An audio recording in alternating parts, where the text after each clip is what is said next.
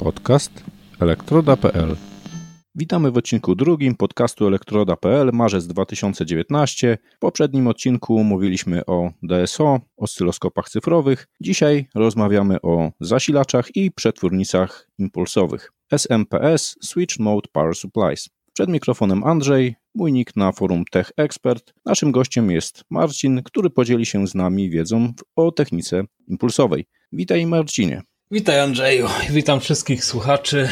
Tematyka przetwornic impulsowych jest bardzo ciekawa, jest tematyką bardzo złożoną, wymagającą naprawdę sporej wiedzy, żeby zaprojektować układ bardziej złożony, typu przetwornice półmostkowe, pełnomostkowe, rezonansowe. Oczywiście też są prostsze konstrukcje typu flyback, back, boost. to są stosunkowo proste e, konstrukcje, które praktycznie każda osoba może zaprojektować. Mhm. Jeżeli chcielibyśmy zacząć od podstaw, co możemy jako wspólny element tych y, przetwornic tutaj uwzględnić? Czy to będzie indukcyjność? Jaką rolę ona będzie tam pełnić? Indukcyjność jest elementem biernym, jest, jest to podstawowy element, tak samo jak pojemność. Tak naprawdę mamy cztery podstawowe elementy, czyli podstawy rezystancja, indukcyjność, pojemność oraz bardziej trochę złożony element, czyli półprzewodniki. Kiedyś stosowano tranzystory bipolarne. Tranzystory bipolarne były sterowane prądem i one były naprawdę elementami analogowymi. Nie, nie było mowy o konstrukcjach impulsowych, tam bardziej się sterowało faktycznie zadaną wartością prądu. Przy wejściu takich konstrukcji jak MOSFET i GBT możemy generować znacznie wyższe harmoniczne, możemy generować e, przebiegi prostokątne napięcia. Też jest możliwość wygenerowania prostokątnego prądu, chociaż jest to bardziej już złożony proces, dzięki czemu elementy typu indukcyjność nabrała trochę większego znaczenia, gdyż możemy magazynować w tejże indukcyjności energię, a następnie dzięki półprzewodnikom typu dioda, czy bardziej w konstrukcjach synchronicznych jakiś inny klucz, możemy tą energię przekierowywać do stopnia wyjściowego. Dzięki temu jesteśmy w stanie robić przetwornicę bez wykorzystania transformatora, który, jak sama nazwa mówi, transformuje energię, tylko używając elementów biernych bez, izola bez izolacji, typu przetwornice typu forward czy boost. Dzięki, yy, dzięki wykorzystaniu zgromadzonej energii pozwala na wygenerowanie, a raczej przesłanie odpowiedniej energii o, o odpowiednich parametrach na stopień wyjściowy. Czyli indukcyjność pełni tutaj rolę takiego magazynu energii y, w przetwarzaniu energii dopływającej do przetwornicy i podawanej na zasilany układ.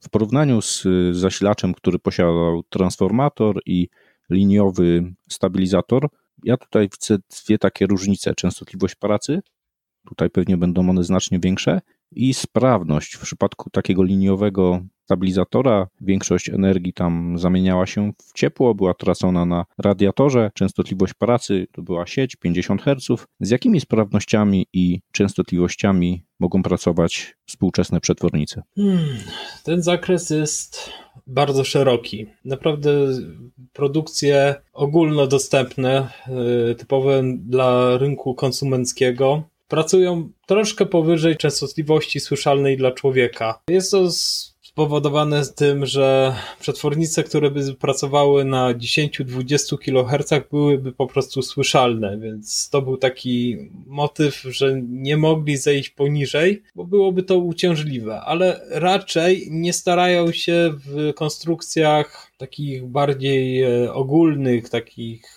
jak ładowarki do telefonów nie starają się wychodzić powyżej 50-70 kHz, gdyż im wyższa częstotliwość, tym większe problemy konstrukcyjne. Droższe elementy trzeba stosować, trzeba dobierać odpowiednie materiały, żeby nie, nie generowały straty, strat w cieple. Właśnie z tego wynika też również sprawność. Tak jak rozmawialiśmy wcześniej, transformator sieciowy również mógł osiągać e, sprawność na poziomie 90%, jednak z sprawnością jest pewien pro problem. Producenci sprzętów, zasilaczy zawsze podają górną granicę sprawności dla jakiegoś charakterystycznego punktu pracy, dla jakiegoś napięcia wejściowego, dla jakiegoś charakterystycznego obciążenia i tym się chwalą, że dzięki na takich parametrach osiągają na przykład 97% sprawności. Jeśli będziemy patrzeć pod tym kątem, to transformatory sieciowe również y, osiągały sprawności tego rzędu, właśnie dzięki charakterystycznemu punktowi pracy. Jeśli zaczęliśmy transformator typowo sieciowy obciążać 50% mocy, no to sprawność dość mocno drastycznie spadała dla takiego transformatora. W przypadku zasilaczy impulsowych nie ma aż tak dramatycznego spadku sprawności i zazwyczaj mm, różnica między punktami procentowymi to jest 1 2%. Jeśli producent pisze, że jego układ może pracować z sprawnością 97%, to ta sprawność e, raczej nie powinna być poniżej 93% w naprawdę e, specyficznych warunkach, nie, najmniej korzystnych. Słuchajcie, jakie to warunki są najmniej korzystne? Półprzewodniki, tak jak w materiale, który jakiś czas temu artykuł napisałem na temat strat dynamicznych w MOSFETach.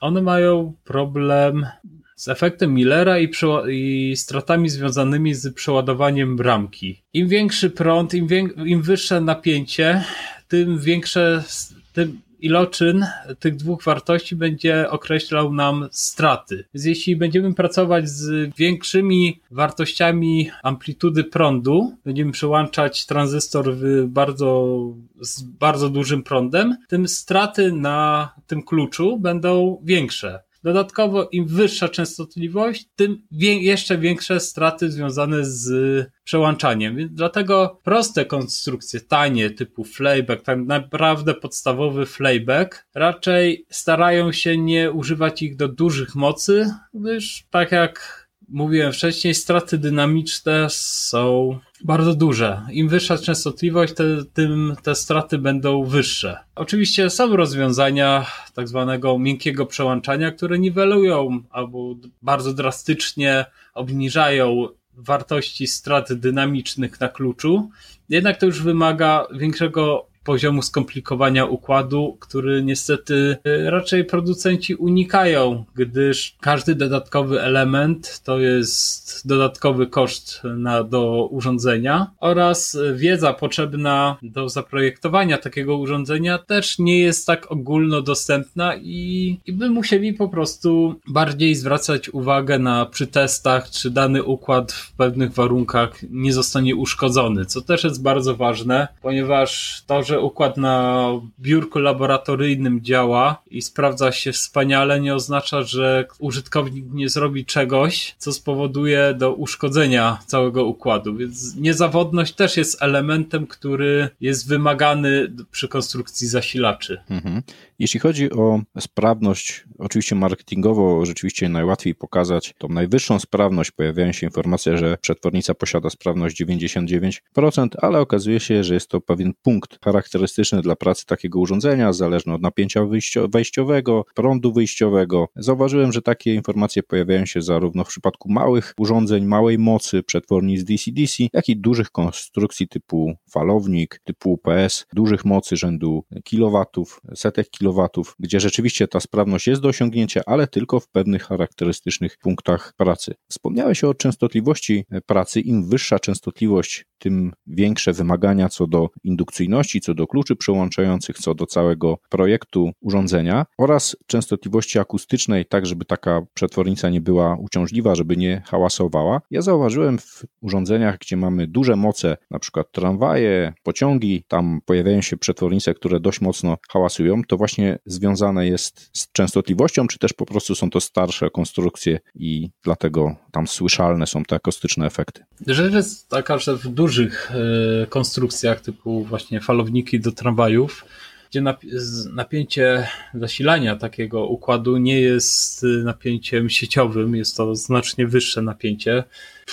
Nie powiem, na pewno jest wyższe niż sieciowe. Nie powiem dokładnie jakie, bo się z tym tak mocno nie orientuję, ale tam trzeba wykorzystać inne elementy. Tak naprawdę najczęściej używany do, w małych konstrukcjach są e, MOSFETy. Tranzystor, który stosunkowo bardzo szybko się przełącza, jednak ma kilka innych wad. Na przykład w pewnych warunkach zaletą MOSFETów jest to, że w momencie, kiedy są e, nasycone, czyli w pełni otwarte, ich złącze jest traktowane jako rezystancja. Mamy rezystancję otwartego klucza, która jak to sprawa OMA wynika, kwadrat prądu razy rezystancja powoduje straty cieplne na, na tymże kluczu. IGBT za to bardziej e, działa jak półprzewodnik, czyli mamy stały spadek napięcia na otwartym kluczu. Mamy, mamy półprzewodnikowe e, złącze, które wynika spadek tego napięcia razy prąd przez niego przepływający, to jest wartość strat cieplnych na, na tym kluczu, na kluczu IGBT. Przy bardzo dużych mocach, dodatkowo klucze IGBT e, są konstruowane dzięki ich fizycznym właściwościom, mogą być konstruowane na znacznie wyższe napięcia, jednak są, ich sterowanie jest bardziej problematyczne i muszą działać na znacznie niższej częstotliwości. Dlatego w konstrukcjach typu falowniki do tramwajów, gdzie mamy wyższe napięcie, wyższe prądy, używa się częściej kluczy typu EGBT, a one niestety pracują często na niższych częstotliwościach, jeśli to są konstrukcje starsze, bo ciągle przemysł półprzewodników się rozwija, mamy coraz nowsze konstrukcje pozwalające na pracę na wyższych częstotliwościach, ale jeśli jest to na tyle dynamiczne, że jeszcze sprzęt sprzed 10 lat może mieć e, właśnie takie problemy jak słyszalność e, pracy kluczy, czyli mogą pracować na częstotliwości akustycznej. Jeśli chodzi o kolejową sieć trakcyjną, z tego co się orientuję, jest to około 3 kV. Jeśli chodzi o tramwaje, to chyba będzie coś około 600 V, ale jeżeli macie na ten temat jakieś bardziej szczegółowe informacje, warto napisać w temacie. Link jak zwykle znajdziecie pod materiałem. Czyli widać, że tutaj w przetwornicach impulsowych mamy takie pewne stałe elementy. Jest to indukcyjność, są to klucze, są to sterowniki, y, są to pojemności. W jaki sposób moglibyśmy najbardziej ogólnie podzielić takie układy impulsowe, takie zasilacze przetwornice impulsowe? Tak, ogólnie zrobiłem drobny research, jak to jest bardziej e, oficjalnie podzielone. To możemy podzielić przetwornicę na ACDC, czyli tak naprawdę po naszemu to są prostowniki, czyli zamiana prądu przemiennego, napięcia prądu przemiennego na prąd stały jest. Czyli procesem... taki zasilacz do laptopa, który w tym momencie tutaj leży obok mojego laptopa, to jest właśnie taki przykład przetwornicy. Nie do końca. To już są, to są już y, złożone, bo tak naprawdę prostownik, czyli pierwszy stopień, bo to musimy podzielić na stopnie. Pierwszy stopień, który ma dostarczyć z napięcia przemiennego 230 V, 325 V napięcia stałego. To jest część prostownika i prostownikiem jest najczęściej mostek Greca. To jest taki najbardziej popularny typ prostownika, aktualnie najtańszy, ale są również inne konstrukcje, które często są zintegrowane z układami PFC. Jest to aktywny most, mostek prostowniczy, którymi elementami wykonawczymi nie są diody, a na przykład są to e, MOSFETy, które dodatkowo zapewniają ten proces e, filtrowania e, wyższych składowych z na, napięcia sieciowego. Jest to dość proces bardziej złożony, ale tak możemy to podzielić na pierwszy typ, czyli prostowniki. Drugim typem to bym powiedział, że to są przetwornice DC-DC, czyli jak już mamy napięcie stałe i chcemy przekształcić je na drugie napięcie stałe. Takimi... Czyli taka ładowarka do samochodowa na przykład USB. No, tak, mogłaby dokładnie. być przykładem. Dokładnie taka przetwornica może być przykładem. Z angielskiego znalazłem nazewnictwo chopper nie spotkałem się że te, z tym y, określeniem za często, chociaż widnieje coś takiego na Wikipedii. Wszelakie DC-DC to mogą być flaybacki, to są bu boosty, baki, e, sepiki. To są wszystko przetwornice typu DC-DC.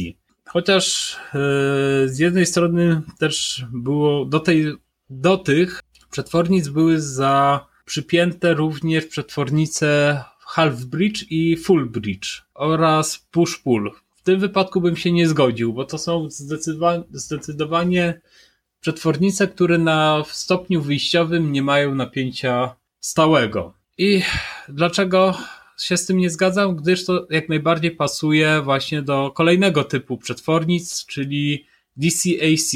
Jest to przetwornica, która ma e, dać na wyjściu napięcie przemienne, prąd przemienny e, z napięcia stałego, czyli wszelakie falowniki. Chociaż w polskim e, mniemaniu falownik często spotkałem się z błędnym, albo raczej z pewną różnicą zdań, że inwerter i falownik to są dwie różne rzeczy. No, z nazewnictwa jest to to samo, czy w, w języku polskim rozgraniczamy nazewnictwo i traktujemy dwie rzeczy inaczej.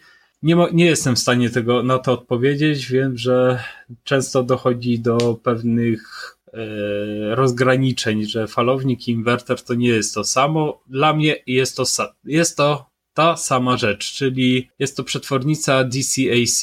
Czyli takim prawidłowym przykładem mogłaby być na przykład taka samochodowa przetwornica zasilana z akumulatora, która Y, zasilana jest napięciem DC, a na wyjściu mamy napięcie AC, sinusoidę 230 V do zasilania jakichś urządzeń sieciowych. Dokładnie, ale w tej grupie również się znajdą wszystkie sprzęty y, do sterowania silnikami prądu przemiennego. Bo właśnie tutaj też jest problem, że czym jest falownik do silników. Silniki również dzielimy na bardzo wiele rodzajów synchroniczne, pierścieniowe, klatkowe, prądu stałego.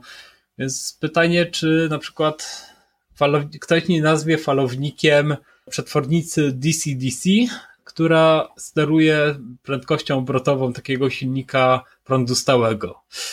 No, tu jest właśnie problem. Czy, jak to ludzie rozumią słowo falownik? Czy dla nich się już to bardzo mocno kojarzy już tylko ze silnikami, czy konstrukcją bardziej teoretyczną, czy to zamienia prąd stały na prąd przemienny? Tu jest właśnie problem już pewnych grup technicznych, które zajmują się i nazywają niektóre rzeczy bardziej po swojemu, bardziej w wąskiej grupie. Takim przykładem, trochę niezwiązanym z przetwornicami, po części również, to było harmoniczne. Każdy elektryk czy automatyk, elektronik, jeśli sygnał zawiera, jest złożony i składa się z wielu harmonicznych, to wiemy o co chodzi. Wiemy, jak, że jeśli powiemy co, o harmonicznych, co się spodziewamy pewnej wiedzy. Raz mi przyszło pracować z mechanikami i oni zaczęli mówić o orderach, co było dla mnie dość e,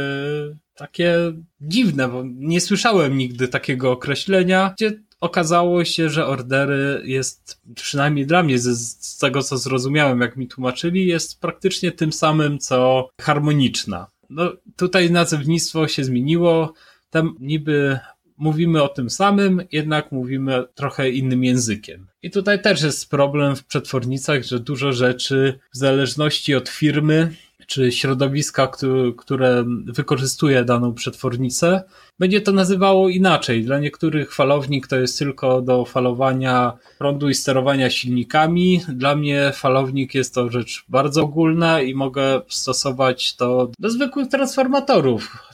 Co powiem później trochę o bardziej nietypowych konstrukcjach, to dla mnie jest to po prostu konstrukcja, która ma podawać prąd przemienny na transformator na przykład. E, I nie ma nic wspólnego ze silnikami, gdzie też ja nie zajmuję się silnikami. Od czasów studiów nigdy się nie zajmowałem silnikami. Dla mnie falownik to też bardziej ogólne określenie. Na przykład w przypadku UPS-ów, takich dużych UPS-ów o mocy kilkudziesięciu, kilkuset kilowatów, falownik jest częścią przynajmniej w tym nazewnictwie, częścią UPS-a, który podłączony jest do szyny DC, no i wytwarza napięcie przemienne na wyjściu. Natomiast kolejnym elementem takiego UPS-a jest prostownik, który prostuje napięcie sieciowe właśnie na tą szynę DC. Nazewnictwo jest takie, że jest wyraźne rozbicie tych elementów jak prostownik wejściowy, trójfazowy i falownik wyjściowy trójfazowy lub jednofazowy. No tak, przetwornice się składają z bloków funkcyjnych,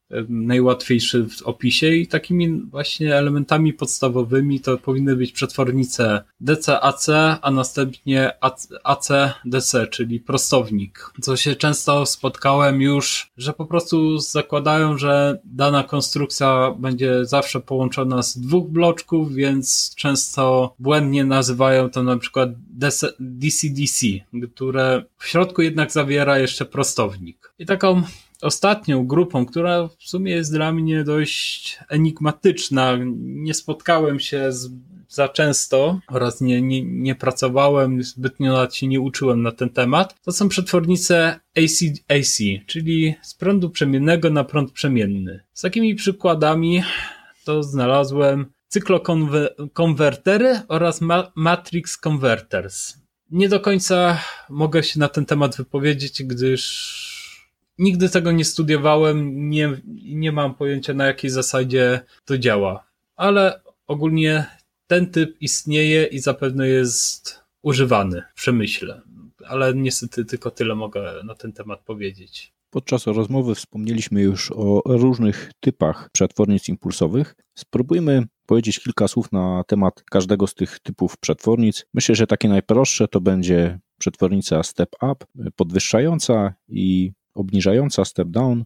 No tutaj nie możemy zaprezentować schematu, natomiast nie wiem, czy się ze mną zgodzisz, natomiast przetwornica step up zawsze kojarzy mi się z przekaźnikiem, który generuje przepięcie podczas rozłączenia prądu na indukcyjności i tam pojawia się taka dioda, która tłumi to przepięcie. Natomiast z przetwornicy step up jest to dla nas pozytywne zjawisko i to przerwanie prądu kluczem na indukcyjności powoduje zwiększenie napięcia na indukcyjności i w sposób użyteczny odprowadzamy y, diodą do kondensatora wyjściowego napięcie wyższe niż napięcie wejściowe. Czy tak można przybliżyć? Tak, to można w ten sposób, tak, można w ten sposób to przybliżyć, jak najbardziej. E, zjawisko jest tutaj związane z elementem, elementem reaktancyjnym, jakim jest e, cewka, która gromadząc energię w polu e, magnetycznym powoduje przy rozwarciu obwodu pętli, która tak naprawdę by napędzała, napędzała gromadzenie tej energii, powoduje, że cewka staje się źródłem prądowym. I tak trzeba ją rozpatrywać teoretycznie. W momencie, gdy step up jest w stanie załączonego klucza, gromadzimy energię w polu magnetycznym, a w momencie, gdy rozwieramy, otwieramy ten klucz, musimy dodać do obwodu teoretycznego źródło prądowe, które zawiera energię równą energii zgromadzonej w momencie, zaraz przed momentem rozłączenia klucza. I to źródło prądowe, tak jak z teorii wiemy, ma stały prąd i zmienne napięcie. I, dzięki, I to wykorzystujemy do ładowania kondensatora na stopniu wyjściowym. Ta energia swobodnie przepływa z dławika do kondensatora, powodując, że też ten kondensator, gdyż e, energia zgromadzona w kondensatorze zależy od e, wartości napięcia na tym kondensatorze. Im większe napięcie, im bardziej do jakiejś wartości jest naładowany kondensator, tym więcej energii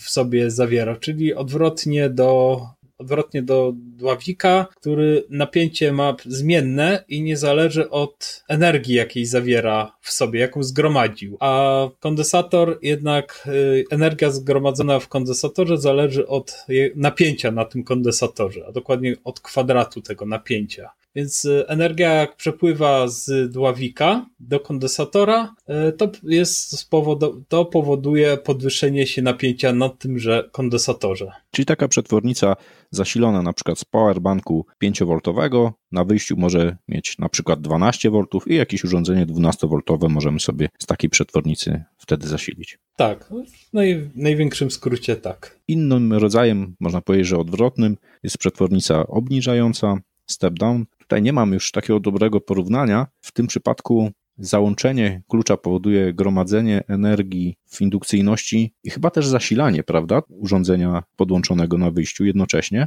Tutaj ma y, wpływ inny e, element, który na który ma wpływ indukcyjność. Indukcyjność jest, jest elementem reaktancyjnym i napięcie na, na dławiku zależy od, y, od prędkości zmiany prądu, czyli dI po dt. Jest to wartość napięcia na dławiku, która wiadomo z czasem będzie maleć.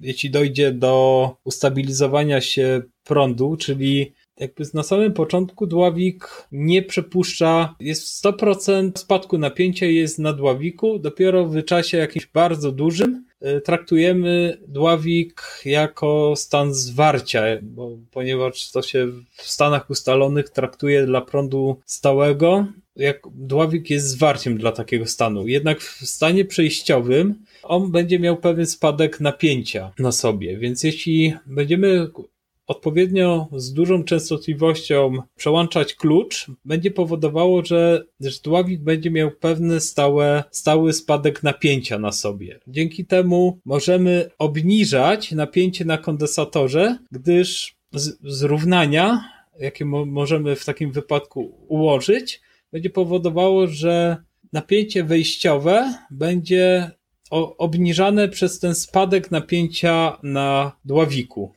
oraz dodatkowo będzie gromadził energię i przekazywał ją do, do kondensatora wyjściowego. Tutaj ważnym elementem takiej przetwornicy jest dioda, która po wyłączeniu klucza pozwala na dalszy przepływ prądu w obwodzie dławik, odbiornik, dioda. I tak jak tutaj to przedstawiłeś, to ten dławik pełni taką funkcję łagodzącą te skoki prądu powodowane przez przełączanie klucza. Nawet no jak sama nazwa mówi, dławi. Mhm. No dławi tak. ten prąd. E, nazewnictwa w Polsce są o, o dziwo bardzo, ogólnie nazewnictwa komponentów są bardzo obrazowe i faktycznie dławik dławi ten prąd nie pozwala osiągnąć bardzo dużych wartości w bardzo krótkim czasie. Czyli indukcyjność się przeciwstawia zmianom prądu. Tak, tak jak to było tłumaczone w szkole. A dioda jest tak naprawdę elementem, który pozwala na dalsze przepływanie prądu w momencie rozwarcia klucza, bo w momencie, tak jak wcześniej mówiłem, dławik jest, staje się wtedy źródłem prądowym. Jeśli nie pozwolilibyśmy tej energii swobodnie przepływać, cyrkulować, zamknąć obwód, to napięcie na dławiku by zaczęło bardzo gwałtownie wzrastać. Byłby do, zaczęłoby dochodzić do rezonansu między pojemnością własną dławika a, a samą indukcyjnością dławika, który raz, że generuje bardzo duże zakłócenia w częstotliwości RF, a dwa, te, te napięcia na dławiku mogą sięgać bardzo dużych wartości, rzędu kilku kilowoltów. Więc to nie byłby efekt, y, nie, byłby, nie byłaby rzecz, którą byśmy chcieli, więc ta dioda musi być, żeby pozwolić temu, tej energii swobodnie przepływać. Podobna sytuacja jak we wspomnianym wyłączaniu przekaźnika, gdzie tam tłumimy tą energię i w zasadzie ją wytracamy, a tutaj ta energia służy do zasilania odbiornika. Dokładnie. Kolejny typ przetwornicy, przetwornica odwracająca, w zasadzie chyba podobna do step up, tylko że na wyjściu mamy odwróconą polaryzację. To jest po prostu y, sprytniejsze uformowanie przepływu właśnie tej energii z dławika. Jeśli tak naprawdę napięcie nie można mówić o napięciu y, w jednym punkcie, bo tam mamy tylko potencjał i tak naprawdę nigdy nie ma szansy mówić o napięciu odniesieniu do jednego punktu zawsze muszą być dwa punkty, punkty, żeby mówić o pewnym napięciu. W takim wypadku zazwyczaj w elektronice mówimy o masie, którym mówimy, że ma potencjał 0. Nie jest to tak do końca prawda, on po prostu ma potencjał, do którego napięcie dodatnie, tam druga szyna, ma określony potencjał, czyli jeśli mamy masę i 5 V, to wiemy, że względem masy e, linia 5 V będzie miała 5 V. Taki będzie takie napięcie. Czyli wybieramy sobie punkt, do którego się odnosimy i uznajemy, że tam jest zero, żeby nie. Dokładnie, to taki punkt referencyjny. Jeśli będziemy przekazywać energię z dławika w taki sposób, żeby, żeby to odwrócić, że tam, gdzie powinno być 5 V, uznamy jako punkt referencyjny, a a energia będzie ładowana w drugą stronę. No, zastosowaniem na pewno będzie na przykład napięcie kontrastu dla jakichś wyświetlaczy, gdzie musimy mieć napięcie na minusie w stosunku do tego zera. I to bardzo użyteczne jest, ponieważ bez takich elementów jak przetwornica impulsowa, czy też da się to też zrobić na pojemnościach, ciężko jest wytworzyć, mając pojedyncze zasilanie, potencjał ujemny w stosunku do tego punktu masy, który jednocześnie jest jednym z punktów zasilania układu.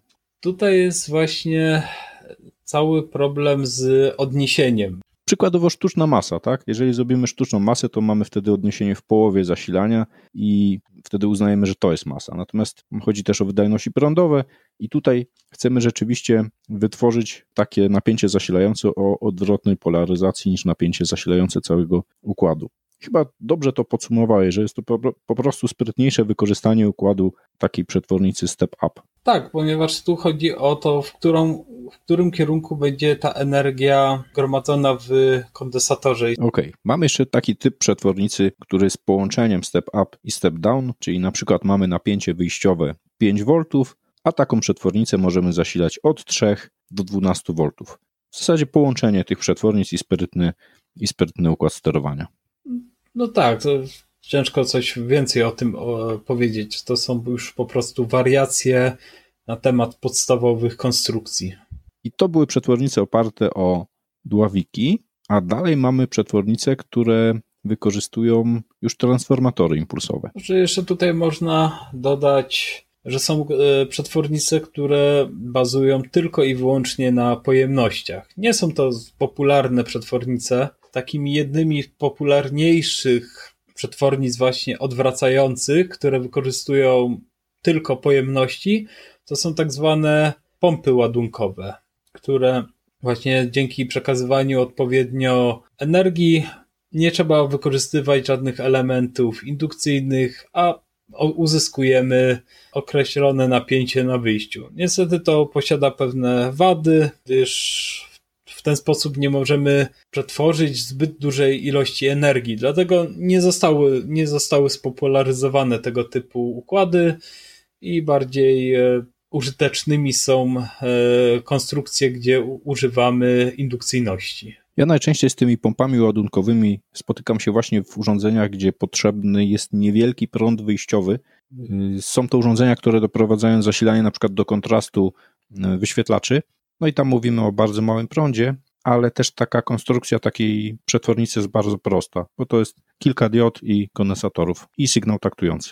Dokładnie, ale jednak bardzo niska moc no, powoduje, że to jest mocno, mocno to ogranicza zastosowanie tego typu konstrukcji. Dobrze, zanim przejdziemy do przetwornic, które zawierają transformatory impulsowe. Czy powiemy coś o przetwornicach rezonansowych? Dla mnie jest to temat bardzo mało znany.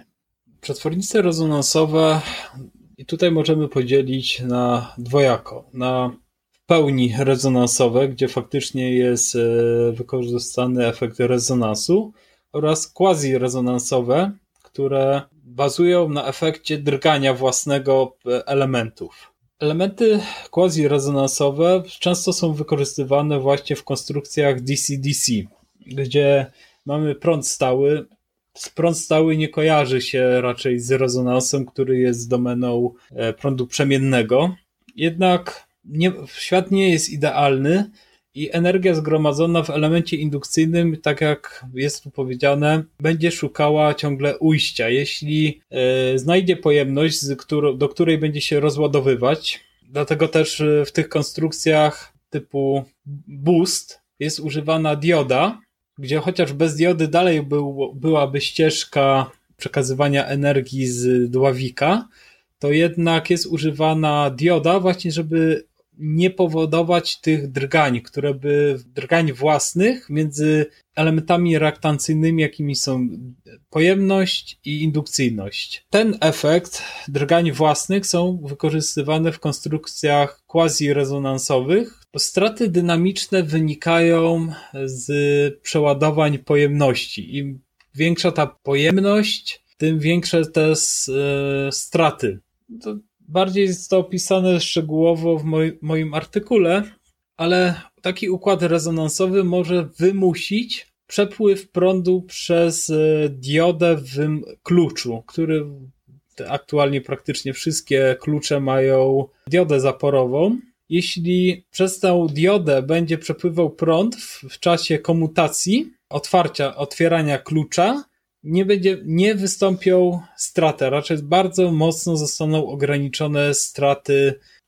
W takim wypadku takiego przełączenia będziemy mieli zero voltage switching, czyli przełączanie w zerowym napięciu oraz pewne konstrukcje quasi-rezonansowe, które też mogą spowodować, że będziemy mieć przełączanie w zerowym prądzie, czyli w momencie, kiedy przez klucz nie przepływa żaden e, prąd, możemy go wyłączyć praktycznie bez strat. Takimi konstrukcjami mogą być na przykład e, discontinuous DCM, discontinuous current mode na przykład w, w boostach. Oczywiście to powoduje pewne inne wady, bo na przykład załącza się go w zerowym e, prądzie, ale wyłącza się w znacznie wyższym prądzie o wyższej amplitudzie.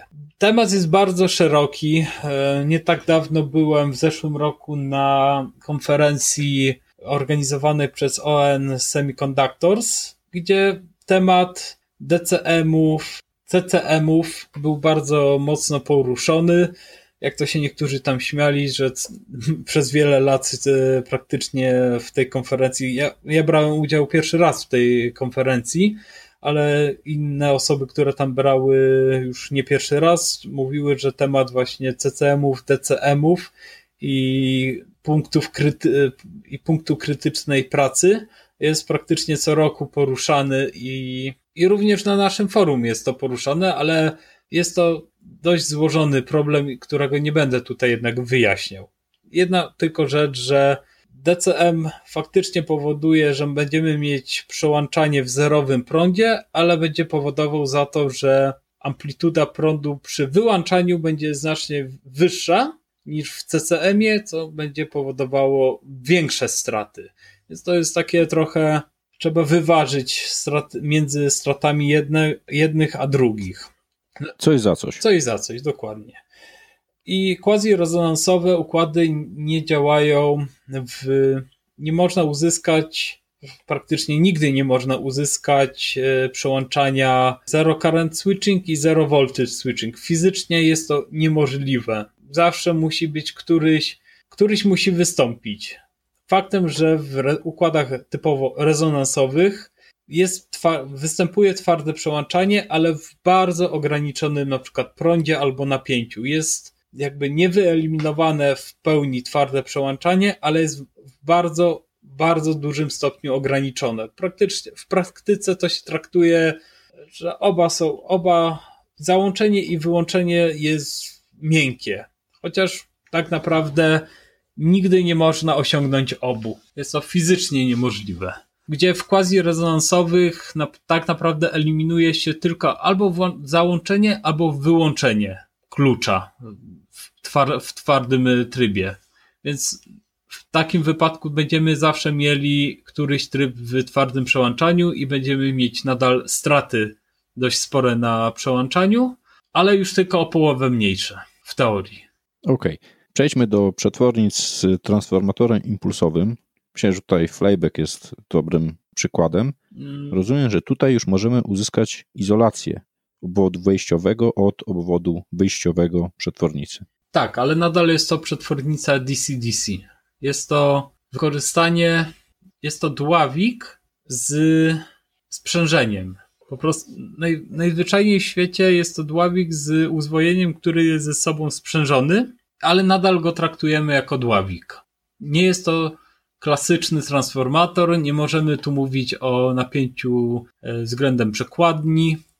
Te wzory. Czyli nie powinniśmy tutaj używać e, określenia transformator impulsowy, tylko bardziej dławik, który ma po prostu kilka uzwojeń.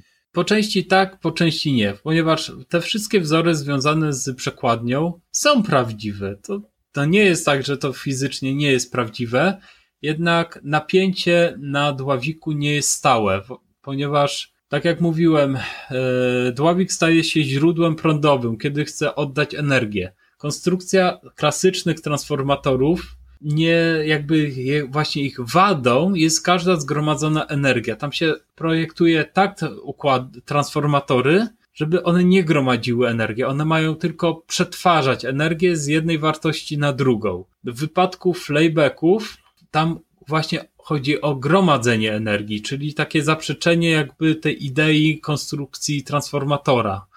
Jest to, dla mnie to jest bardziej właśnie dławik ze sprzężeniem, dławik ze sprzężeniem na uzwojenie wtórne. Patrząc na schemat takiej przetwornicy, widzę tutaj, że mamy klucz, który steruje prądem jednego z uzwojeń i drugie uzwojenie, które odprowadza poprzez e, diodę energię do kondensatora i odbiornika. Czy można powiedzieć w ten sposób, że tym pierwszym uzwojeniem dostarczamy energię do tego dławika, gromadzimy ją, a następnie tym drugim uzwojeniem odprowadzamy? Tak, dokładnie tak to działa. Po prostu ta energia sprzężona, bo to musimy podzielić taki transformator, każdy transformator dzielimy według klasycznego e, modelu na indukcyjność uzwojenia pierwotnego dzielimy na dwie.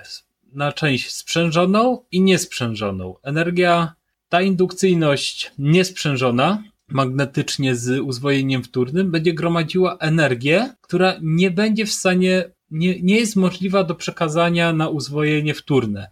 I ona będzie tylko w domenie jakby uzwojenia pierwotnego, tej strony pierwotnej i będzie powodowała wszelakie przepięcia, gdzie trzeba wykorzystywać snabery i będzie jakby elementem pasożytniczym. Tak samo jest na uzwojeniu wtórnym, gdzie mamy e, indukcyjność e, sprzężoną oraz e, rozproszoną, która będzie nam jakby przeszkadzać w stromości przekazywania energii, prądu na, w stronie wtórnej oraz generować drgania, które tak naprawdę będą zakłóceniami. Właśnie i tu jest największy problem takich e, domowych konstrukcjach transformatorów, gdyż to jest bardzo ważne, żeby ten współczynnik sprzężenia był bardzo duży. Żeby to osiągnąć, nawija się jedno uzwojenie na drugie. Tam naprawdę jest bardzo dużo technik związanych z nawijaniem. To nie jest po prostu, że sobie ktoś bierze, nawinie jedno uzwojenie, drugie, złoży i pewnie też w jakimś stopniu to zadziała.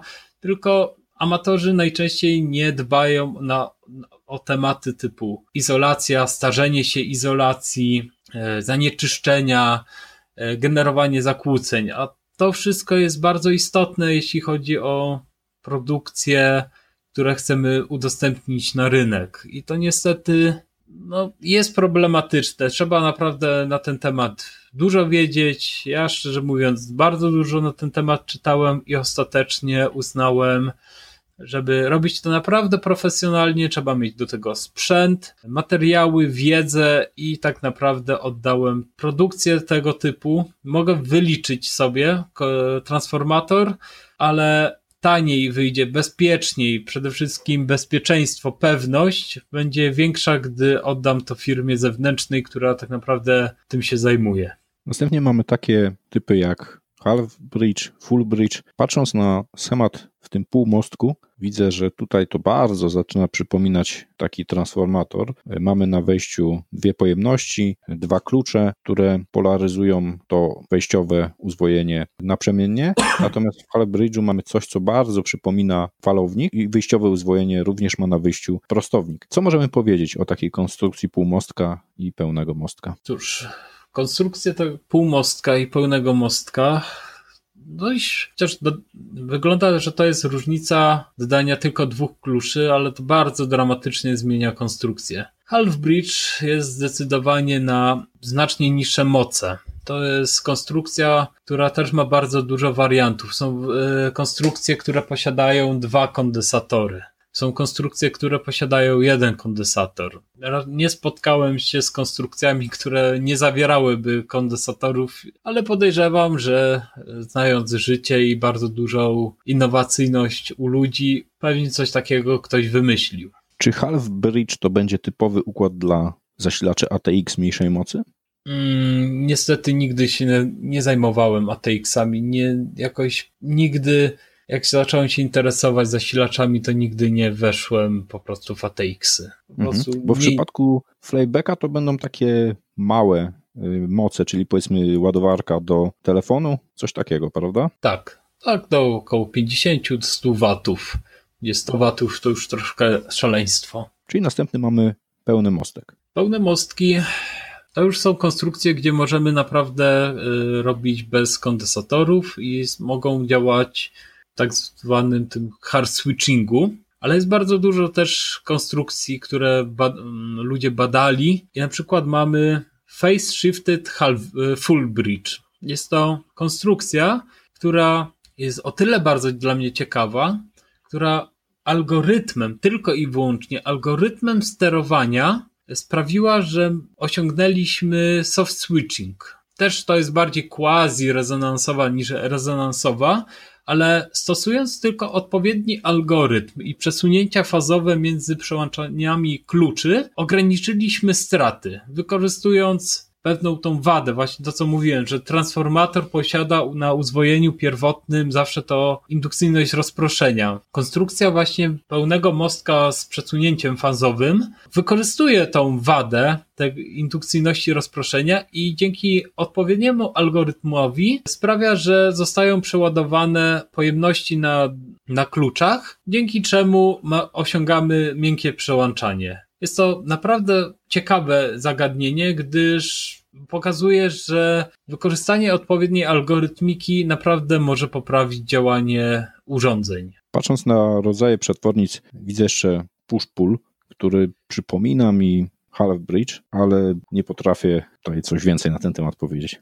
Tak, push-pull jest bardzo ciekawą konstrukcją, gdyż half bridge i full bridge wymaga z pewnego specyficznego sterowania, którym jest jakby sterowanie na wyższym potencjale, czyli high side i low side y, MOSFET, to w przypadku push-pulla nie mamy rozgraniczenia na, na dolny i górny klucz. Po prostu te klucze działają na tym samym potencjale, więc dzięki temu możemy mieć dwa klucze low side. To bardzo mocno upraszcza konstrukcję i niestety więcej nie mogę powiedzieć na temat tej konstrukcji, gdyż nie, również nie zajmowałem się za dużo, ale jest to jedna z tych naprawdę dużych zalet tej konstrukcji, że nie trzeba się martwić o, te, o przesunięcie potencjału na, na, na, na wyższy względem napięcia zasilania. To jest bardzo ciekawa konstrukcja. Również można realizować tutaj układy re rezonansowe, ale niestety więcej na ten temat nie wiem. Ta, mhm. Mogę tylko jeszcze dodać, że tak zwana ta konstrukcja przetwornicy Maziniego, która błędnie jest nazywana ZVS-em. Nie wiem dlaczego to tak się utrwaliło, no ale niestety. E, właśnie jest na bazie push-pulla. Jest to właśnie przetwornica push-pullowa, e, samorezonująca, która no niestety jest konstrukcją niestabilną, bardzo trudną w obliczeniach i bardzo lubianą przez ama amatorów. Niestety tam pozostanie, gdyż jej niestabilność pracy i bardzo trudne ustalanie punktu pracy ją dyskwalifikuje. Jest po prostu może i bardzo łatwa w konstrukcji. Schemat jest trywialny, a gorzej już z opisem matematycznym i, w, i dobieraniem komponentów, żeby ten układ był stabilny. Jest to bardzo dużo pracy, praktycznie bez żadnego większego uzysku. Oprócz tego, że jest konstrukcja bardzo łatwa w, w konstrukcji. Są jeszcze przetwornice przepustowe, forward. Patrząc na schemat, ona bardzo przypomina mi flyback. Przetwornice forward to również są konstrukcje DC-DC.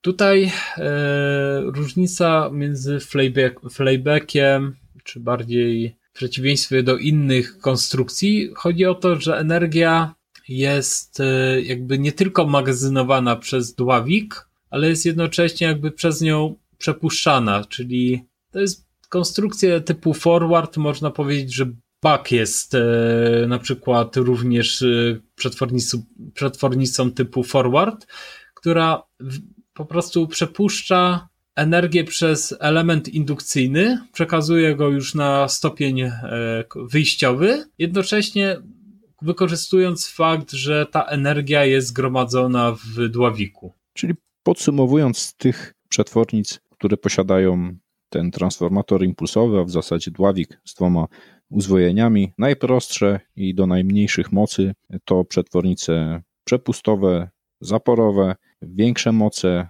nieco większe skomplikowanie to półmostek, push-pull, a największe moce i największe skomplikowanie to full bridge. Tak, aktualnie full bridge jest do najwyższych mocy oraz pewne rozwinięcia, które jeszcze pozwalają na zwiększenie mocy, czyli układy wielofazowe i oraz synchroniczne. No właśnie, tutaj sprawność to coś, co pojawia się szczególnie przy wyższych mocach, gdzie te straty już zaczynają kosztować dużo zarówno ciepła, no i pieniędzy też, bo płacimy za te straty, za usuwanie tego ciepła, za pobór energii. I sprawność i zwiększanie sprawności e, kojarzy się na przykład z przetwornicami synchronicznymi, czyli tutaj można powiedzieć są to przetwornice BAK, tak, obniżające, w których dodatkowo ta dioda, która zapewnia e, ciągłość, równolegle do niej mamy podłączony tranzystor MOSFET, który tą pętlę, która zamyka się, pozwala na mniejsze straty w tej pętli e, prądu. I przetwornice wielofazowe, o których wspomniałeś, czyli tak jakbyśmy mieli równolegle pracujące na jedną szynę wiele przetwornic, które mogą pracować w punkcie pracy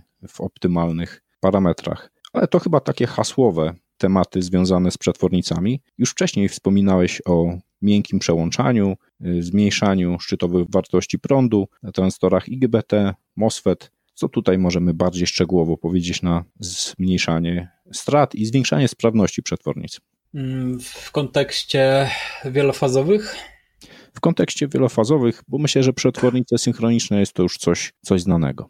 Tak, przetwornice synchroniczne, no tak jak powiedziałeś w, w skrócie, to polega na wymienieniu diody na element kluczujący, który po prostu ma znacznie niższe straty. Nie ma, jak to MOSFET, jak wspominałem na samym początku, jest rozpatrywany jego złącze jako rezystancja, więc kwadrat prądu razy rezystancja przy mniejszych e, prądach, bo w pewnym momencie dochodzi do odwrócenia sytuacji przy bardzo dużych prądach lepiej używać elementów, które rozpatrujemy jako półprzewodniki, czyli o stałym spadku napięcia na złączu, ale przy mniejszych mocach jednak MOSFETy mają tą przewagę, że rozpatrujemy złącze jako rezystancję. I dzięki temu wymieniając półprzewodnik, jakim jest dioda, wymieniając na klucz MOSFET, o, jeszcze obniżamy te straty związane z diodami. Do układów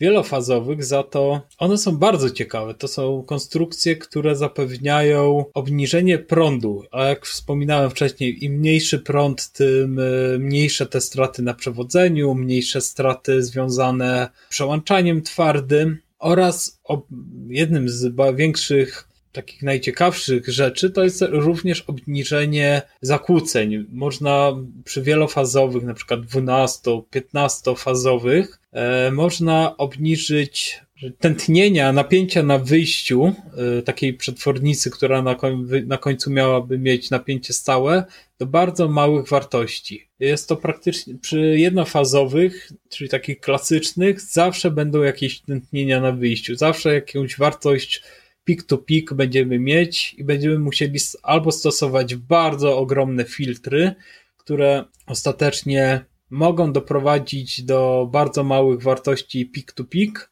ale będą na przykład bardzo mocno obniżać dynamikę całego układu.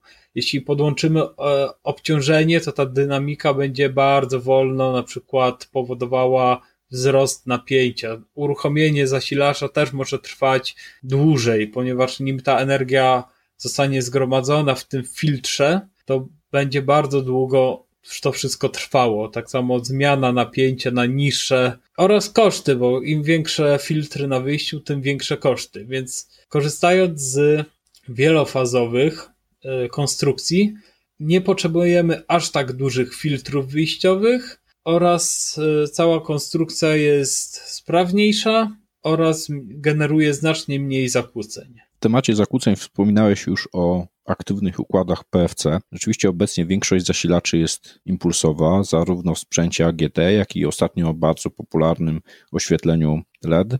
I tutaj PFC pozwala nam na zmniejszenie odkształceń prądu wejściowego, na zmniejszenie ilości harmonicznych. Pobierany prąd zaczyna być sinusoidalny, Wspomniałeś o sterowalnych prostownikach. Ja widziałem też rozwiązania oparte o jeden tranzystor i dławik, które również poprawiały współczynnik PFC. Czy poza takimi układami jeszcze w jaki sposób możemy poprawiać współczynnik PFC? Jeśli zastosujemy już mostek Greca, to sam mostek Greca już nam wprowadza zakłócenia, ponieważ dioda nie jest, nie załącza się, jej przewodzenie nie jest liniowe, od, z, liniowe i ono nie przewodzi od zerowego napięcia, tam nawet od pół volta nie, nie przewodzi, tylko dopiero od swojej pewnej wartości generuje spadki napięcia dodatkowe i tak naprawdę oraz prądy. To dużo osób zapomina, że dioda to jednak złącze półprzewodnikowe, które gromadzi pewien ładunek i ten prąd musi też z tej diody zniknąć. Musi ten ładunek zostać, e, jak to powiedzieć, tak wydmuchany i on się objawia tak zwanym prądem wstecznym, więc y, dioda tak naprawdę przewodzi w dwie strony. Przewodzenie w dwie strony to może jest za dużo powiedziane, ale prąd przepływa, jeszcze jest prąd wsteczny, który przepływa w przeciwnym kierunku niż zaporowy. W kierunku zaporowym przepływa.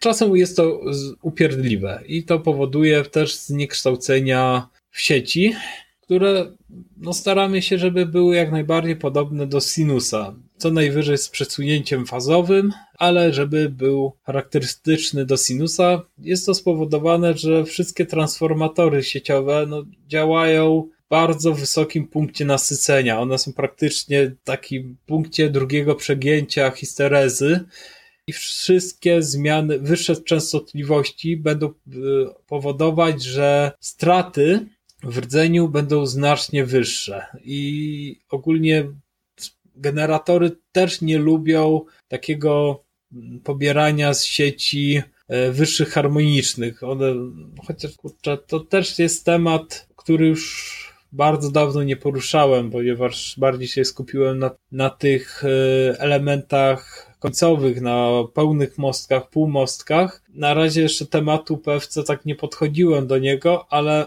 po prostu każde odkształcenie, ponieważ jeśli widzimy sinusa, on powinien, on ma pewien swój charakterystyczny kształt. Każde odkształcenie tego kształtu, na przykład jakieś punktowe pobranie prądu, po prostu jeśli zostanie nam jakiś szpilka albo ten kształt będzie się zmieniał, tak jak będziemy widzieć go na oscyloskopie, to to jest znak, że zostały wprowadzone jakieś harmoniczne do danego przebiegu i on będzie miał wpływ na całą sieć energoelektryczną. Układy PFC są potrzebne jak najbardziej, a one również mają pewne zalety, które konstruktorzy e, wykorzystali, tak jak na przykład wspomniałeś o tranzystorze i dławiku, który w rzeczywistości jest układem boost. To jest zwykły boost converter, który zapewnia pewne napięcie na wejściu układu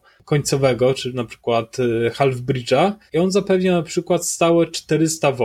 I algorytm, który steruje tym boostem jest troszkę inny niż y, klasycz, do klasycznego boosta. I on wymusza pobieranie z sieci prądu bardzo zbliżonego do sinusoidy, a przynajmniej nie zawierającego harmonicznych niższych. Na przykład nie zawiera trzeciej, piątej, siódmej harmonicznej, tylko dużo, dużo wyższe, na przykład 50, 70 harmoniczne, które tak naprawdę dla energetyki nie są problemem i one nie są w ogóle brane pod uwagę, jeśli chodzi o, o współczynnik, e, nie są brane pod uwagę w współczynniku PFC. Po prostu te harmoniczne nie będą brane pod uwagę i, i po prostu. Rozumiem, że ich częstotliwość jest już na tyle duża, że już sama konstrukcja sieci tłumi te e, harmoniczne. Dokładnie, tak jak znowu, tak jak wspominałem, transformatory mają indukcyjność rozproszenia, które w pewnym stopniu działają jako filtry dla takich częstotliwości. Choć, i w, chociaż w wypadku takiego przebiegu troszkę to nie wygląda jak sinus, to trochę tak bardzo drgający sinus, ale nie zawiera harmonicznych, które najbardziej szkodzą sieci e, e, energoelektrycznej. Czyli w przypadku urządzeń impulsowych zawsze będą występowały pewne negatywne produkty e, wprowadzone do sieci energetycznej. Możemy z tym walczyć, możemy stosować układy PFC, możemy też obniżać koszty w ten sposób, ponieważ zwykle takie urządzenia impulsowe powodują to, że pojawia nam się moc bierna, pojemnościowa. Przekroczenie pewnych ilości takiej mocy powoduje dodatkowe opłaty, czyli zainwestowanie w dobrej jakości zasilacze może nam dać oszczędności i zmniejszy ilości tych negatywnych produktów wprowadzonych do sieci energetycznej. Dokładnie. To jest ciągle temat rozwijany, coraz więcej mamy rozwiązań i warto o tym myśleć chociaż to też jest zazwyczaj pozostawiane na samym końcu konstrukcji, takich amatorskich, ponieważ e, bardziej profesjonalnych raczej o tym się bardzo dużo myśli i bardzo dużo rozwiązań jest e, stosowanych. Jeśli chodzi o układy impulsowe, no mają na pewno wiele zalet, niewątpliwych zalet, natomiast ja często spotykam się z różnymi e, mitami, różnymi przekonaniami. Niektóre z nich mają swoje uzasadnienie, na przykład wśród instalatorów takich urządzeń w zasadzie instalacji BMS na obiektach, zauważyłem, że często wolą zastosować zasilacz z transformatorem, z stabilizatorem liniowym. To są takie dość duże zasilacze o małej sprawności, ale uważają, że taki zasilacz będzie pracował do końca działania takiej instalacji, aż do momentu usunięcia takiej instalacji. Natomiast w przypadku urządzeń impulsowych obawiają się, że podczas świadczenia gwarancji na taką instalację będą musieli wymieniać takie zasilacze.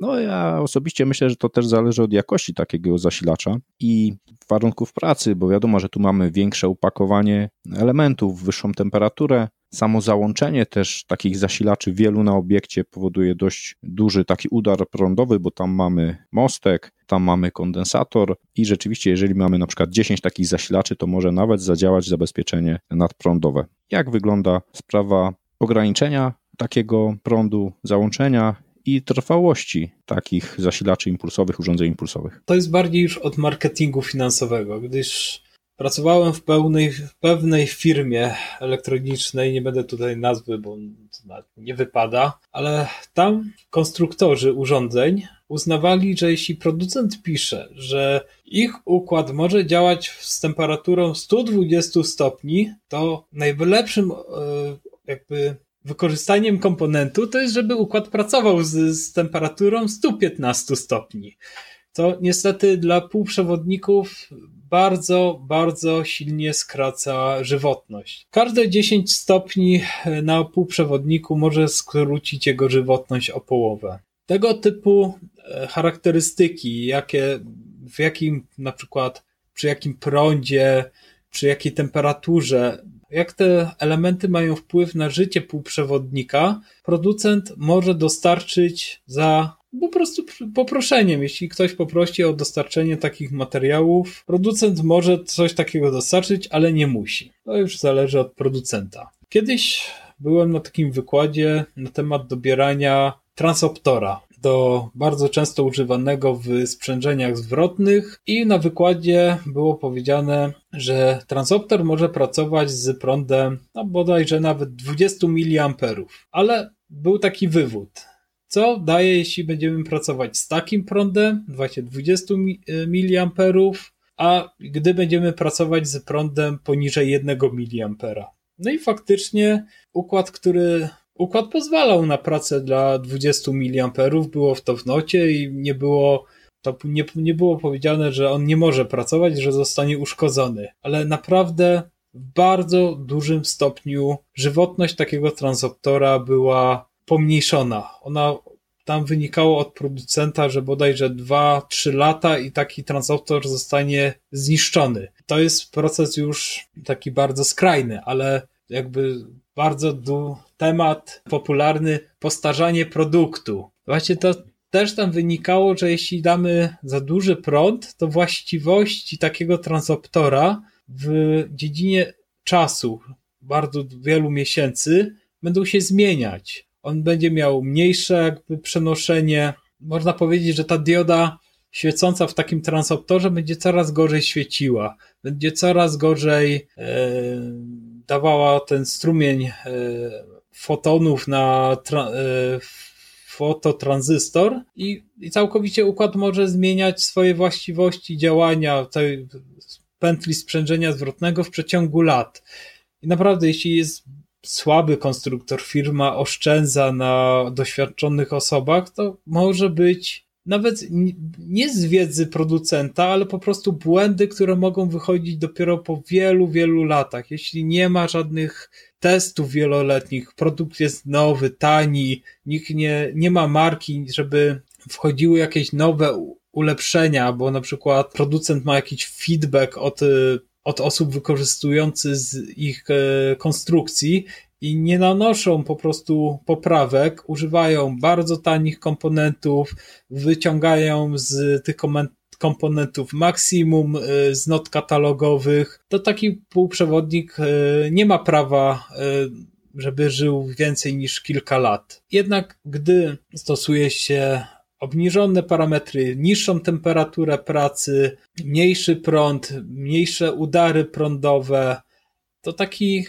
taka konstrukcja będzie naprawdę wytrzymała i bardzo, bardzo długo pracowała. Podejrzewam, że będzie dużo dłużej pracowała niż y, zakład, w którym się to montuje. Jednak to wymaga pewnej wiedzy, gdzie osoba, która kupuje zasilacz, no, najczęściej takiej wiedzy nie posiada, nie, wręcz nie powinna posiadać, bo to wszystko zależy od E, konstruktora i no niestety jest bardzo ciężko wykryć, jakie były materiały. Prawdopodobnie najlepszą, najlepszym elementem, żeby, najlepszym sposobem, żeby z, zdobyć jakby pewność, to jest po prostu opinia.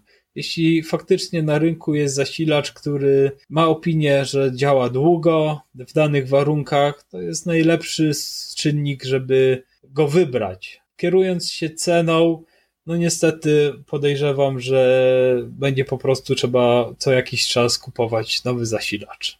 Mhm. Tutaj wspomniałeś o ciekawym elemencie. Najczęściej uszkodzenia przetwornic czy też zasilaczy impulsowych kojarzą się z y, uszkodzonym kondensatorem. Czasami nawet występuje wybuch takiego kondensatora, spalonym kluczem, czy też uszkodzonym sterownikiem. A tutaj transoptor jest bardzo istotnym elementem. Mamy tą izolację między wyjściem a wejściem zasilacza jakoś musimy przekazać informację o napięciu wyjściowym i w momencie, gdy ten transoptor będzie nam tutaj fałszował tą informację, to na przykład na wyjściu możemy mieć 15 V zamiast 12 V i uszkodzimy urządzenie, które mamy zasilane.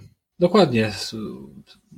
Projektowanie pętli sprzężenia zwrotnego jest e, bardzo trudnym tematem. To jest temat ocierający się o automatykę i to naprawdę bardzo zaawansowaną automatykę. To nie jest tam wzory, które są stosowane, to są naprawdę złożone i i żeby coś takiego projektować naprawdę w dobry sposób, trzeba posiadać naprawdę dużą wiedzę i doświadczenie. Są oczywiście konstrukcje, które omijają to w trochę w bardzo sprytny sposób.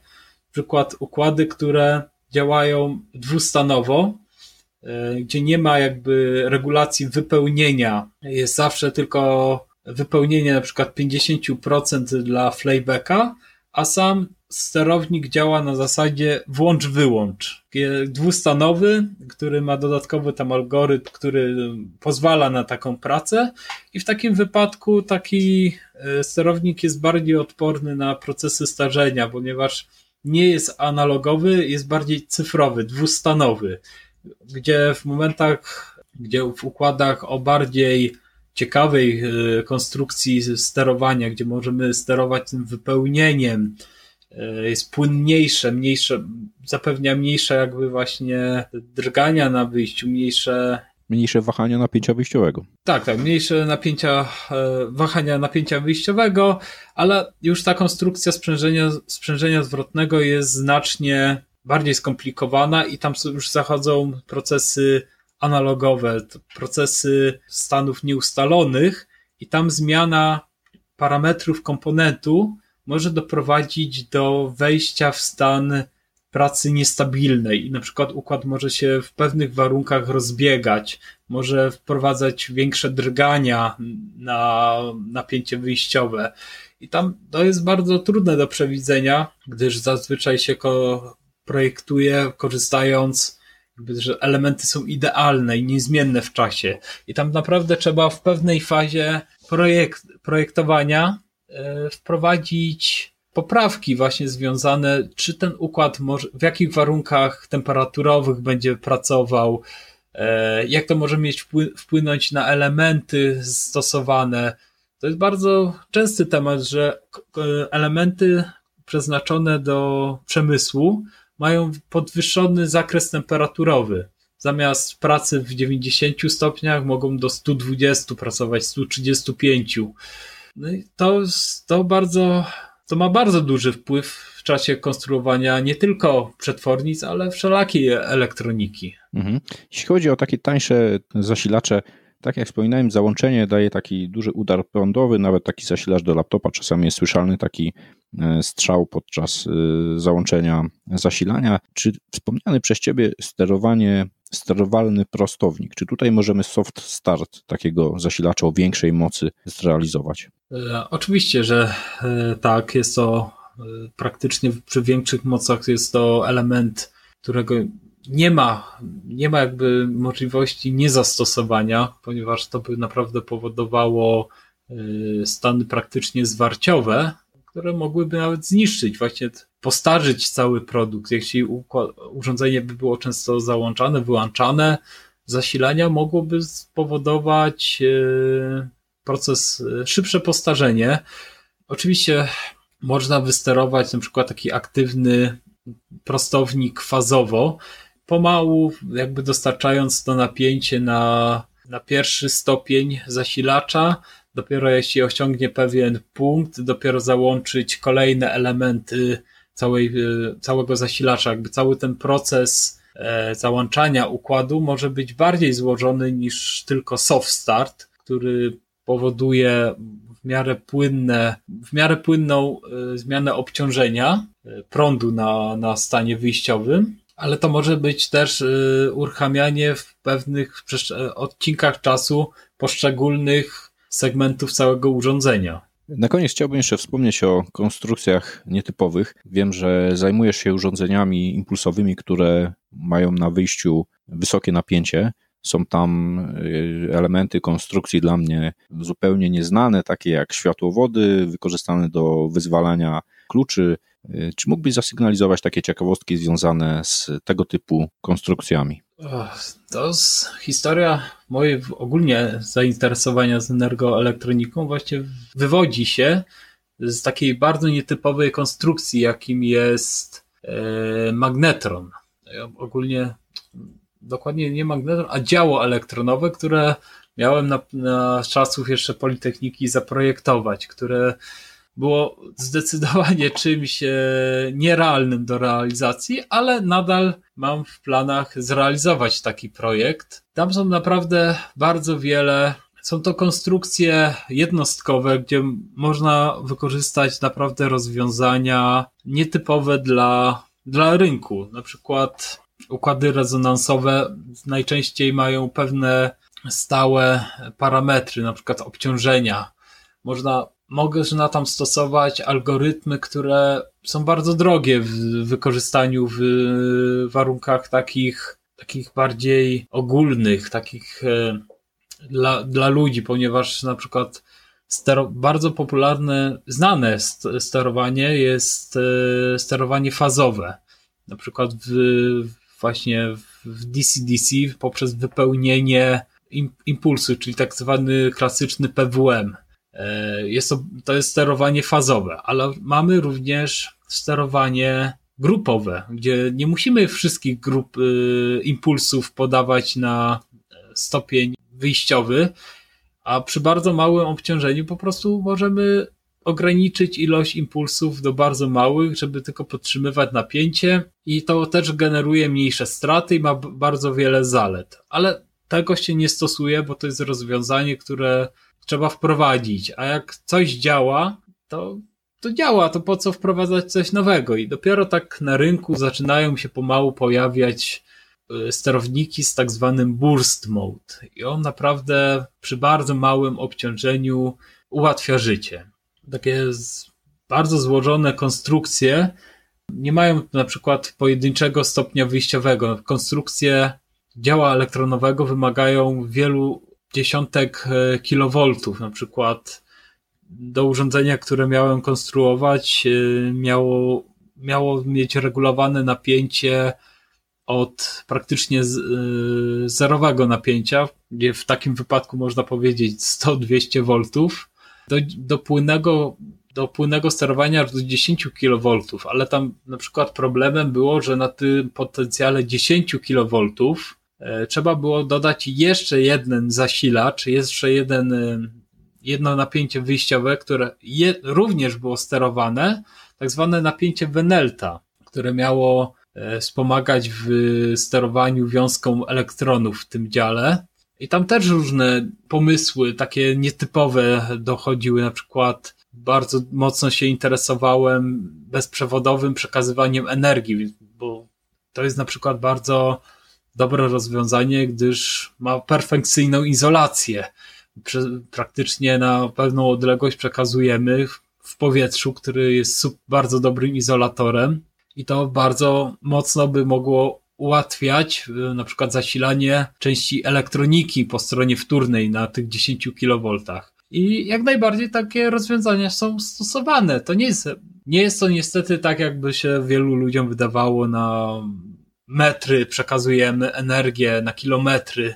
No nie, niestety to nadal wszystko jest, są transformatory. Nie ma żadnych magicznych fal elektromagnetycznych. To też bardzo, niestety bardzo jestem uczulony na fale elektromagnetyczne, gdyż dość moja kariera też otarła się o, o telekomunikację, trochę teorię związaną z polem elektromagnetycznym. Jak konstruuję transformatory, to również patruję zjawiska pomiędzy polem elektrycznym, magnetycznym i elektromagnetycznym i niestety przekazywanie energii z częstotliwością rzędu setek kiloherców, nawet kilku megaherców nie ma żadnego związku z falami elektromagnetycznymi. Urządzenie na przykład y, cewki, cewka Tesli, gdzie bardzo często jest taki mit powtarzany, że tam jest energia przekazywana poprzez pole elektromagnetyczne. Nie, nie jest to prawda. Pole elektromagnetyczne nie oddziaływuje już na stopień y, generujący to pole elektromagnetyczne. Jedynie pole elektryczne i magnetyczne jest jeszcze sprzężone i można tą energię pobierać ze źródła fala elektromagnetyczna już jest jakby bytem energetycznie niezależnym od źródła. Ona została wysłana w przestrzeń i tak naprawdę ta energia nie można regulować, ile tej energii zostanie pobrana. Ona już została wypromieniowana i ta energia wypromieniowana ma taką wartość, jak została wypromieniowana. Więc wszelakie transformatory które będą przekazywać na odległość e, energię, nadal będą związane z polem magnetycznym. Niestety jest to pole bliskie i ciężko mówić o fali elektromagnetycznej. E, I to, takie przekazywanie na odległość realizuje się właśnie przez rezonans, gdzie ta, te odległości i indukcyjności sprzęga się poprzez rezonans i bardzo ładnie to działa, jeśli chodzi o przekazywanie na kilka centymetrów energii. A kilka centymetrów już pozwala na na przykład użycie tworzywa sztucznego jako izolacji, zamknięcie całego urządzenia, tej części wysokonapięciowej w oleju, przestrzeni bardzo dobrze izolowanej, a jednocześnie da, nadal pozwala na przekazanie energii w bezpieczny sposób, nie wymagający żadnych przepustów w obudowie. To jest, to jest takie nieużywane, gdyż nie ma takiej potrzeby, a, a z jedna z takich rozwiązań, które spotkałem się przy bardziej właśnie takich e, nietypowych konstrukcjach. Rozwiązaniach, które jest popularne, a raczej staje się popularne w takim rynku konsumenckim. Bezprzewodowe ładowanie telefonów, być może niebawem bezprzewodowe ładowanie samochodów. No, trzeba by dość dokładnie zaparkować na takim stanowisku, ale pewnie byłoby to możliwe. Tak, to jest. To zaczyna. Jednak tam też są pewne troszkę inne rozwiązania, prawdopodobnie też bazujące na rezonansie, ale oni tam jednak trochę mają inne wymagania, ale tak, no, stają się popularne. Chociaż widziałem kilka nagrań, jak yy, chyba Intel robił sobie takie zasilacze do zasilania właśnie bezprzewodowego, ale to był bardziej taki, że można coś takiego zrobić, tylko same cewki to chyba miały średnicę jednego metra. Żeby to w ogóle przekazać na taką odległość, to musiały być naprawdę duże pole powierzchni takiego, takiej cewki. Ale dali radę, przekazali, pokazali, że można. Tylko, że praktycznie to może nie być e, wygodne i albo możliwe. A może zdrowotnie nawet nie być, jakby to powiedzieć, e, może to być bardzo niezdrowe, ponieważ jak ja konstruuję na przykład tego typu konstrukcje, to ciągle nadaję. Nie, nie mam żadnego wymogu, żeby na przykład, gdy nie jest pobierana energia, żeby to przestało generować. Nie, urządzenie ma być zawsze podłączone, uruchamiam urządzenie, więc ono zawsze wymaga pobierania te, tej energii. Konstrukcjach typu właśnie taka ładowarka bezprzewodowa, to nie może siać non-stop, to musi pobierać energię tylko kiedy jest na to wymóg. Więc oni prawdopodobnie muszą mieć całe jeszcze e, systemy badania obciążenia, żeby taki zasilacz e, nie działał non-stop i nie, nie generował zakłóceń. Tak, w teraz... standardzie Qi nawet mają coś takiego jak Power Ping, to polega na takiej komunikacji z odbiornikiem, żeby sprawdzić, czy on jest obecny i czy jest dobre dopasowanie. W momencie, gdy jest zbyt daleko cewka albo krzywo położona na odbiorniku i do odbiornika trafia zbyt mało mocy, to jest przerywane y, ładowanie, no bo sialibyśmy energią dookoła, a tak naprawdę do odbiornika nie trafiałaby odpowiednia ilość użytecznej energii do, ładowa do ładowania baterii. No to zawsze mnie rozbraja wśród ludzi, że naprawdę małe energie, jakie są w, w telekomunikacji używane, tam energia przekazywana z BTS-a do urządzenia albo z urządzenia do BTS-a to są rzędu pikowaty, nawet fentowaty, 10 do, do minus 13 wata jest przekazywane. Takie bardzo małe wartości energii, które wątpię, żeby miały wpływ na nasz organizm, ale bardzo dużo o tym się mówi, ale właśnie na przykład konstrukcje słabej jakości, kupienie słabego zasilacza, bo tani, który tak naprawdę eksport, importer, to producent nie ma, nie ma prawnego wymogu e, spełniania żadnych certyfikatów CE czy coś takiego. To importer ma za, za zadanie sprawdzić, czy to urządzenie spełnia standardy i jest zgodne z certyfikatem CE co podejrzewam, że w tych tanich może się nie dziać. Tak naprawdę nie jest to aż tak restrykcyjne, restrykcyjnie sprawdzane, że wchodzi coś na rynek i jest natychmiast sprawdzane przez urzędy. Nie jest to tak robione, jest bardziej liberalnie i to tak naprawdę certyfikat CE jest, to zapewnia, importer zapewnia, że urządzenie spełnia wymogi. Czy tak jest? Wątpię, zwłaszcza w taniej chińszczyźnie, która jeszcze jest y, traktowana jako moduły, które moduły całkowicie inaczej się rządzą na rynku niż y, gotowe urządzenie. Może siać, generować bardzo dużo niezbyt y, zdrowych rzeczy, zakłóceń, diody bardzo tanie, na przykład. Raczej może diody to świecące mogą nie powodować jakichś większych problemów, ale wszystkie zasilacze, które są w tych żarówkach LEDowych, które one jednak mogą nie spełniać warunków, mogą znacznie więcej siać energii dookoła niż taki telefon czy stacja bazowa. A tego się nie mówi o takich rzeczach. To, to są takie rzeczy, że nie są na masowe, nie, są, nie wszyscy mają jakby wymóg używania tego, bo telefon to się stał takim trochę niezbędnikiem do życia i nagle, że wszyscy tego używają, no to wszyscy o tym mówią, ale o takich rzeczach tanich, że ktoś sobie kupi jakąś rzecz z, z Chin bardzo tanią, to nikt nie mówi, bo o tym się nie mówi, nikt tego nie sprawdza, ludzie żyją sobie nieświadomie. No dobrze, no. Tak, w przypadku, gdy to są układy sieciowe, warto, żeby były one bezpieczne, żeby zapewniały izolację od sieci. No, wiadomo, zawsze trzeba jakąś zachować ostrożność. Natomiast rzeczywiście ciężko powiedzieć, czy ta deklarowana e, izolacja, niezawodność takiego urządzenia będzie rzeczywiście taka, jak, jak deklaruje importer, na przykład, nawet nie producent.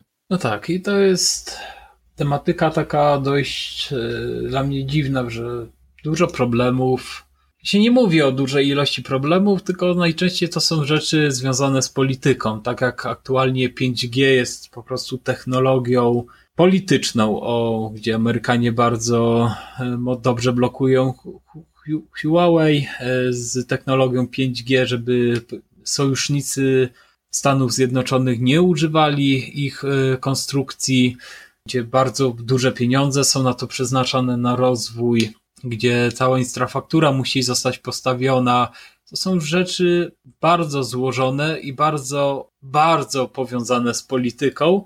I przez to na przykład widać, że bardzo dużo ruchów jest przeciw 5G, żeby nie wprowadzać tego, bo niezdrowe dla ludzkiego życia, a bardzo dużo mniejszych rzeczy, które myślę, że mają większy wpływ, na przykład właśnie sieci elektryczne w domu, to też generuje fale elektromagnetyczne, też składowa elektryczna, żeby jednak zapewniać niektóre, e, pewien standard życia w naszych mieszkaniach, to jest w sumie pomijane. To nikt nie robi na ten temat badań, nikt o tym nie mówi, więc nikt nie zadaje pytań, więc to jest dla mnie zawsze taka. Nie mówię, żeby nie badać. Oczywiście badania muszą być zrealizowane i musi być zapewnione, zapewnienie, że, z, z, że częstotliwość, na której będzie pracowało 5G, będzie, nie będzie powodował uszczerbku na zdrowiu ludzi, ale trzeba też pamiętać, żeby nie tylko sprawdzać,